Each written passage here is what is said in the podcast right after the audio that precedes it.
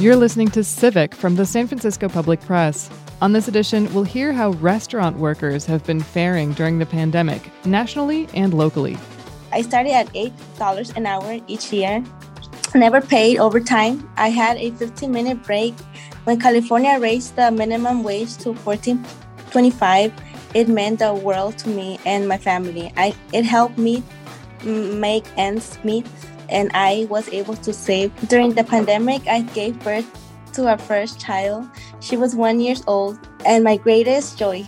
But since I, I don't have a childcare support, I had to quit my job. Finding a paying for a trusted babysitter is both incredibly difficult for and expensive. I'm Laura Wenus, and this is Civic. The pandemic and related precautions affected millions of restaurant workers around the country. Unemployment in the restaurant industry shot up to more than 40% in April 2020. And that's high, but still below what it was in the Bay Area. This is from a report called The State of Restaurant Workers from a restaurant worker advocacy group called Restaurant Opportunities Centers United, often referred to as ROC United. The report came out earlier this week, and the organization's president and CEO, Dr. Sekou Siby, described the findings as emblematic of the inequities that restaurant workers have faced for a long time.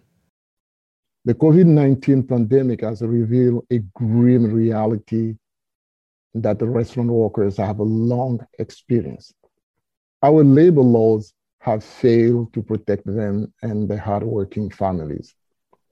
Each day, we hear stories from restaurant workers, a single mother who needs childcare support in order for her to return to work, an essential worker who still does not have paid leave to protect him and his family amid this pandemic. A worker at the food chain whose monthly paycheck isn't enough to pay the rent. As we see a sharp decline in working hours and the number of diners. More than 5 million restaurant workers have lost their jobs since the pandemic reached the American shores.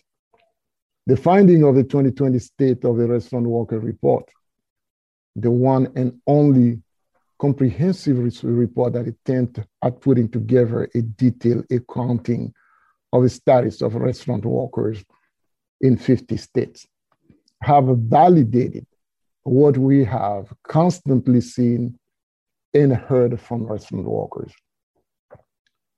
This report also marks our commitment to continue fighting for what restaurant workers deserve. We need a living wage for low-wage restaurant workers. We need paid leave and childcare support and a safe and healthy working environment in order to revitalize the restaurant industry. Without all these, they contribute to extreme economic and social inequality. Restaurant workers have served us in good and bad time. So it is time for our government employers to fix a badly broken system and step up to lift the low wage workers out of poverty.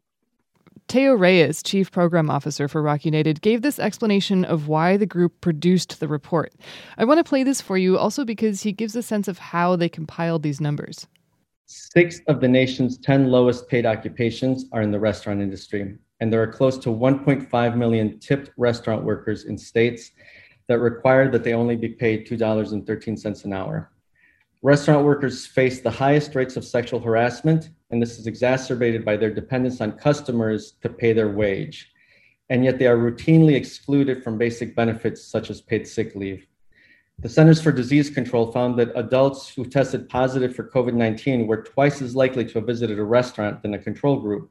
Yet restaurants are not required to report workplace injuries and illnesses ROC has compiled fact sheets addressing some of these issues for many years, and we provide this important resource as needed to restaurant workers, advocacy organizations, and other stakeholders, including members of the press. But we are now making this information publicly available for use by everyone who is concerned with the future and health of the restaurant workforce. Uh, the State of the Restaurant Worker fact sheets compiled basic demographic information using a four-year merged sample from the American Community Survey of the US Census Bureau. We use this to report gender, race, age, marital and parental status, education, poverty, and public assistance usage for all restaurant workers, for back of the house workers, for tipped restaurant workers, and for servers, who are the single largest full service occupation. We also include information on all tipped workers and the overall workforce for easy comparison. We compile wage data and employment figures from the occupational employment and wage estimates at the Bureau of Labor Statistics and unemployment figures from the current population survey, which is a joint project of the US Census and the Bureau of Labor Statistics. Information on the living wage was derived using the MIT living, living wage calculator, which is one of a number of tools that one can use to understand what a living wage means on the national or state level. Additionally, uh, although the state of the restaurant workers provides the best snapshot of workers as they entered the pandemic and the impact that the pandemic had on restaurant employment, we're supplementing the state of the restaurant workers through our national research panel, where we have gathered a sample of over 1,000 restaurant workers and are currently analyzing and compiling the results of our inaugural survey examining the direct impact of the COVID 19 pandemic. The results of that survey will be available in the coming weeks. Two restaurant workers spoke about their experiences. Here's Lillian Travis, a worker in New Orleans. She's a single mom of two kids, which, as we'll talk about later, is not unusual in the restaurant world. Since 2019, I have been a restaurant worker. When I was younger, I also did some restaurant work. I have done practically all kinds of jobs in the restaurant, from back to the front of the house. Presently, I work part time as a caterer. While we're trying to get everything back to normal, it has been very hard. There are different rules around COVID 19. The economy is still slow. The cost of food has skyrocketed and most workers like me still lack job protections. None of my restaurant employers ever provided me with paid leave. I didn't realize how important it was for every worker to have paid leave until the pandemic hit. If I or one of my children got sick or I had an accident at work and my family and I were not protected at all. Um, so, right before the pandemic, I worked as a kitchen manager at a country club. They gave me a three month probationary period. I absolutely loved that job. I needed the job. So I worked very hard. I came in on off days and I also worked doubles sometimes. One day there was a leak, a water leak in the kitchen. Uh, I slipped and fell on the wet floor. I hurt my back. Instead of helping and supporting me while I was hurt, they terminated me they said that my probationary period ended, and just like that, I was out of work. We restaurant workers face challenges every day at work, yet there is no protection for us. Some of us also experience sexual harassment and discrimination. Most of the incidents are not fully reported because workers, we just want, as workers, we just want to keep our jobs and earn a living. I hope that our wages will be increased to at least a full minimum we are among the most underpaid, even in this time of pandemic. I hope we all get um, the protections such as paid leave, safe working environments, better pay, and job security that we need. Rocio Martinez from Los Angeles has worked at multiple locations of a major chain. She said she was 18 when she started working in the industry and she's 29 now. You'll hear her young child in the background a few times at that time I was I was really young and inexperienced, so I followed whatever the management told me to do, with no contract or any kind of paperwork. They just asked me to work for one location to the next. I'm sorry. It was really exhausting. I worked from 8 a.m. to 4 p.m. from one shift, and the management asked me to proceed to another location, and I worked there from 5 p.m. to 10:45 p.m but I had to clean the restrooms after closing, so I would leave around 11 15 p.m. I started at $8 an hour each year, never paid overtime. I had a 15 minute break, and it would take my lunch break 30 minutes. That was totally unpaid. When California raised the minimum wage to 14.25, it meant the world to me and my family. I it helped me make ends meet and I was able to save from my future. During the pandemic, I gave birth to our first child. She was one years old, and I was oh, beautiful, blessed, and my greatest joy. But since I, I don't have a childcare support, I had to quit my job. Finding a paying for a trusted babysitter is both incredibly difficult for and expensive. I only can stay in the industry if I get better pay so I can support my child and our family. I wanted to get a closer look at what restaurant workers have been experiencing in the Bay Area specifically, so I talked with Zoe Karras. She's the National Research Associate for ROC United, and she's based here in the region. This is a big report. The State of Restaurant Workers report is national in scope, of course, but there are these metro area specific numbers. And the first thing that stands out to me about the Bay Area statistics is just the huge drop in the number of workers in the industry right around March of last year. The number of workers tallied in the industry was more than 221,000, and then it dropped to 87,000. What did that huge drop mean for individuals that are represented by those numbers? I mean, I think, you know, we can see that it's unemployment since the report notes that the industry in the region had a 60% unemployment rate, but what were the impacts of that on, on these people? Yeah, so what you're saying is completely true. That means unemployment, um, massive unemployment more than half of restaurant workers lost their jobs in just a couple of months. And I think it's really important to say, in terms of unemployment, that over 50% of restaurant workers in the Bay Area are also immigrants, which means that a lot of the workers who lost their jobs might not necessarily have had access to unemployment. So, what that means is just a massive, massive change in thousands of people's lives. I mean, and over 60%. And it's not like people were losing their jobs in an industry where, like, you know, they could maybe get back into it. The, the industry was slashed. 60% of people. What was that like for people who were, who were losing their jobs and just seeing other workers around them lose their jobs as well? I mean, it's devastating. Um, it, it means people have to figure out how to get um, services from the government, like food stamps. Um, people have to figure out how to meet their basic needs um, without warning. Otherwise, people who still did remain employed or were able to find other jobs were put into really, really challenging situations where they were potentially risking their lives to do a job that, of course, has many health and safety issues, but risking your life wasn't part of the, the job when people signed up for it, you know? Yeah. In your work that you're doing with ROC United, do you have a lot of contacts with individual restaurant workers and, and do you hear from them, you know, just what their concerns are about being at work? Because, like you say, all of a sudden this was life threatening with the coronavirus pandemic.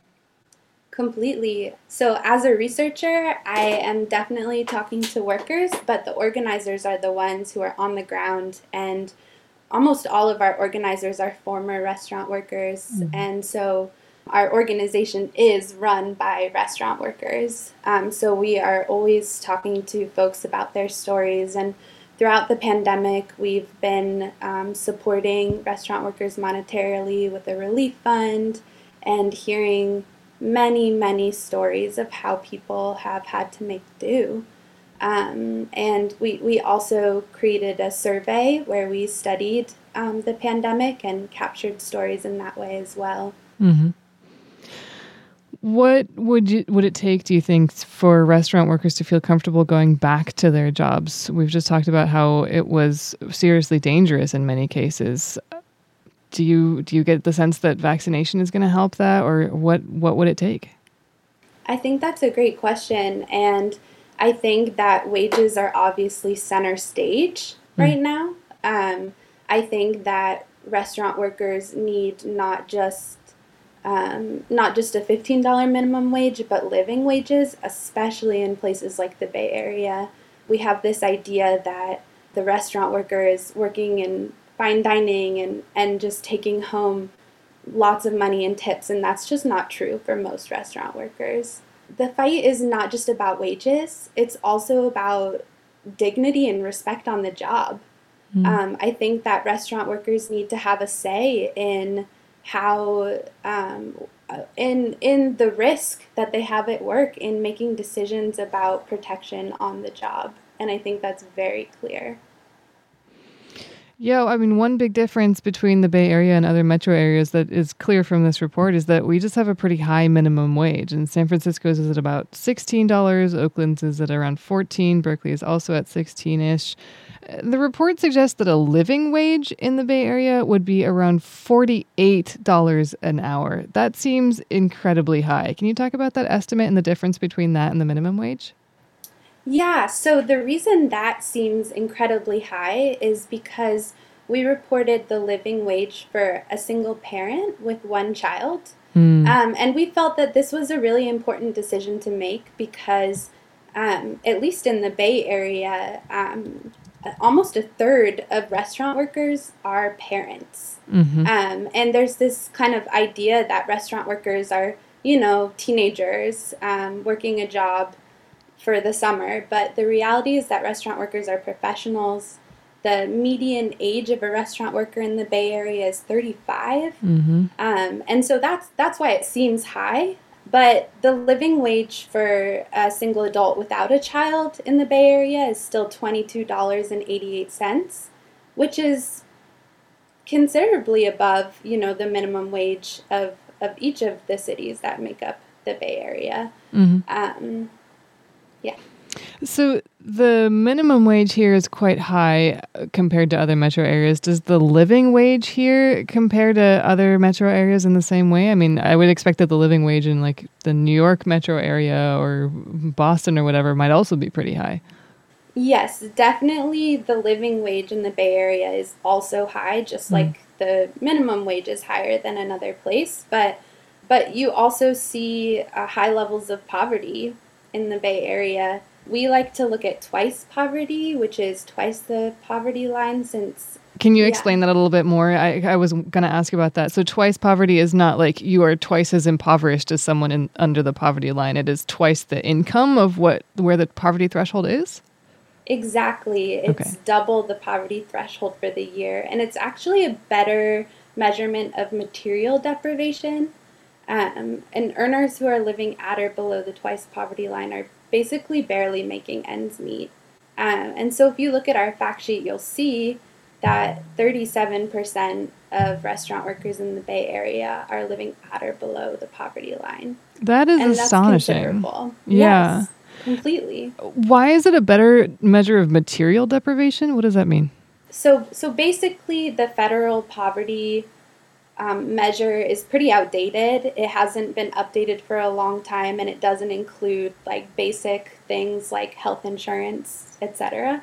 Um, so, what we mean by material deprivation is folks who are living under the twice poverty line might experience the need to use um, government services mm. or, um, in some cases, be food or housing insecure. Yeah. I'm stunned by some of these numbers. Uh, there's also this this huge difference between the prevailing wage of the general workforce, which is more than $34 an hour, 34, and the restaurant workforce, which is closer to $17 an hour, which I guess is not surprising since that's roughly around the minimum wage area. Uh, can you talk a bit about the prevailing wage? What does that refer to and what does that difference? Tell us. Yeah, so the prevailing wage is the average wage, and I hate to break it to you, but the truth is actually that this is skewed high um, because of fine dining, because of those earners who, who are making, oh. um, a, a, a, you know, making a living right. um, as restaurant workers. So, so the prevailing wage of seventeen nineteen is is not the most accurate, um, the ac- most accurate picture of what your you know general restaurant worker is making. We weren't mm. able to report the median wage this year um, because wages have changed so much right. in the context of the pandemic. So, can we um, infer anything, or is this illustrative of anything that there's such a big difference between the prevailing wage of the general workforce here and the prevailing wage of restaurant workers? I think definitely we can see that this is an industry where um, where folks are are not able to make a living. I'm speaking with Zoe Karras, National Research Associate for Restaurant Opportunities Centers United, about the state of the restaurant industry for workers. So there's another thing I want to get into about wages, and that's the tipped minimum wage. I don't believe that California has this, but can you briefly explain what it is and what it means for California to not have it? Yes, um, you're definitely right. California is one of only seven states where restaurant workers make a full minimum wage. Um, so at my last restaurant job, I was working in Santa Cruz, a little south of the Bay Area, I made $12 an hour and then I took home any extra income as tips on top of that basic minimum wage. Mm-hmm. And the reality is that most restaurant workers in the country don't have that privilege, which should be a basic right to earn the minimum wage. Um, and so the federal subminimum wage is $2.13 an hour. So um, if you look at a state like Tennessee, employers only have to pay their workers that $2.13 an hour wage and then customers basically subsidize wages so with tips yeah with tips mm. exactly mm. um, and there's a couple uh, really important things to note about the sub minimum wage. One is um, this is a much longer conversation but it's a literal legacy of slavery in our country. Um, the tipping system was used um, to basically as a way to provide pay for emancipated slaves so they would be given um, nothing in wages and expected to earn income through tips mm. the second thing is that the federal tip minimum wage has been stuck at $2.13 since 1991 that is a stunning number every time that I hear it. yeah. I mean, first and of all, the con- contradiction of the term sub minimum wage. Yeah, completely. and then that it's around $2. Completely. And it used to be 50% of the regular minimum wage, but hmm. it was actually decoupled because of lobbying by the National Restaurant Association, which we call the, the other NRA.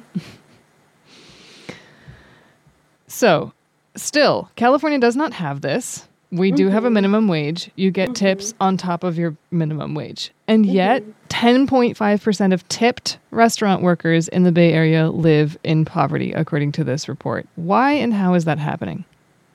That's happening because you can't you can't assume that restaurant workers are making a living wage because of tips. You still have to look at what the minimum wage is. I mean, anyone who's been a restaurant worker knows that tips are not reliable. They're seasonal. Yeah. They depend on what shift you have. It's not it's not a reliable wage. It's very different than having a livable wage. Um, and restaurant workers should get tips on top of a living wage. So the difference is just the, the complete lack of livable wages in the Bay Area.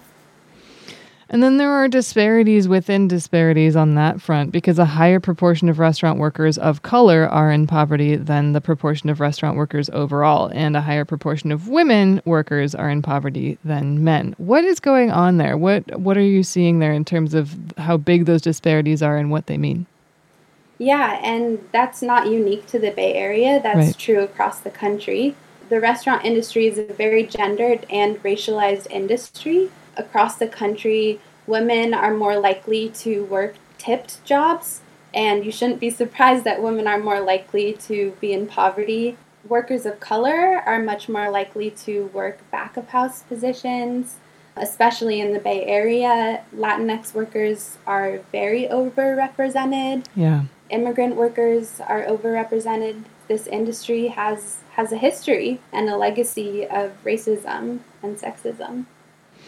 And there's also this distinction that I'm seeing here um, in in the in the statistic in the fact sheets. The percentage of all restaurant workers who are fathers is 26 percent, and the percentage of all restaurant workers who are mothers is 35 percent. So it seems like there are more more of the people who are parents are mothers than fathers. And then there's also this distinction between single mothers percent of all women and mothers who are single. Can you explain that distinction?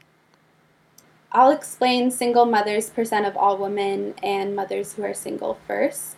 Single mothers percent of all women, that's looking at all women who work in the restaurant industry who aren't necessarily mothers. Whereas mothers who are single, that's looking at, okay, all mothers who are restaurant workers, what percentage of them are single?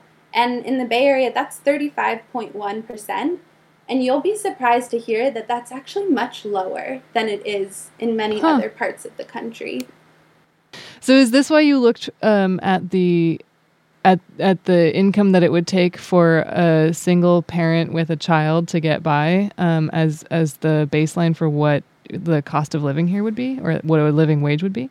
That's exactly why. I mean, thirty five percent of women mothers in the industry who are single mothers, we believe that those folks need to be represented when we're thinking about who a restaurant worker is. Um, so it was very important to us to um, provide the figure for a, a single parent. Um, yeah. Yeah. I, w- I want to hand this off to you for a second. Do any of the other statistics recorded in this Bay Area segment of the report stand out compared to what you see in other states or compared to what's going on nationally? Yeah, one of the things that's most astounding to me is the difference between restaurant unemployment and private sector unemployment in the mm. Bay hmm. Area. Yeah, there's a great chart at the bottom of each of these segments there. Um, it's very illustrative, but sorry, go on. Yeah, well, if you look at at many states and, and cities across the country, you'll see that there was a dip in private sector employment. It was not as dramatic as the restaurant industry. But if you look at the Bay Area, private sector employment actually grew over yep. the pandemic. Not yep. by much, but it grew. Um, whereas, like we talked about, you know, at the height of the pandemic, uh, the restaurant industry saw 60.6%. no, it's crazy. I mean, looking mm-hmm. at this chart, it's just the restaurant line, it just like, it's kind of going down in March, and then in April, it just plummets. It's just a cliff, and then it's uh, trying to squeak back up and climb back up over the course of the rest of that year. And the private sector is completely flat and then inching slowly up in terms of employment. It's that's amazing. Yeah, and it's still it's still low. The restaurant industry figures are still low. Mm. The most recent numbers we have are from May of this year, 2021. Um, and it's still down 33% since it was um, since the levels it was at before before the pandemic hit. Mm. So is that what the unemployment rate is in the restaurant industry right now? So we actually measure the percent change in employment. Uh-huh. I know that sound it sounds kind of wordy, but what we're actually looking at is not unemployment, but how employment has either grown or shrunk. Yeah. Um, and we measure that against January of 2020 because mm-hmm. we're looking at the full year. Mm-hmm. Um, so it's a little different than unemployment. I know those are all kind of technical terms, but it's a little different. Do you have any sense of whether the jobs are coming back but they're not full time yet? Because one of the things that the report distinguishes between is full time and um, full time in poverty and, and you know full time versus not full time workers. Um, do you know if people are sort of underemployed at this point, like they're coming back to work but they would need more hours? I couldn't tell you right now, but I know that in our industry, underemployment is just chronic. Mm. Um, so I would not be surprised. That was Zoe Karras, National Research Associate for Restaurant Opportunities Centers United. We're expecting to bring you a conversation soon, talking with restaurant owners and operators to see what they've been going through during the pandemic and how the industry is changing as the city and state navigate a complicated reopening. So keep an eye out for that. I'm Laura Wenus, and you've been listening to Civic. Before I let you go today, at the Public Press, which is Civic's parent organization, we've been working really hard during this pandemic to pursue angles we're not seeing much coverage of elsewhere, or to take a more systemic look at the issues that are surfacing in the headlines. The San Francisco Public Press is a nonprofit, and we're inspired by the public radio model. That's the idea that people who are able to support the work that we do so everyone can have access to it without paywalls or ads. If you think we're onto something, we'd very much appreciate if you could show your support. You can do that by going to sfpublicpress.org/donate or by helping us get the word out about this show. Subscribe on whichever podcast platform you use or leave us a review. It really does help. So, thank you.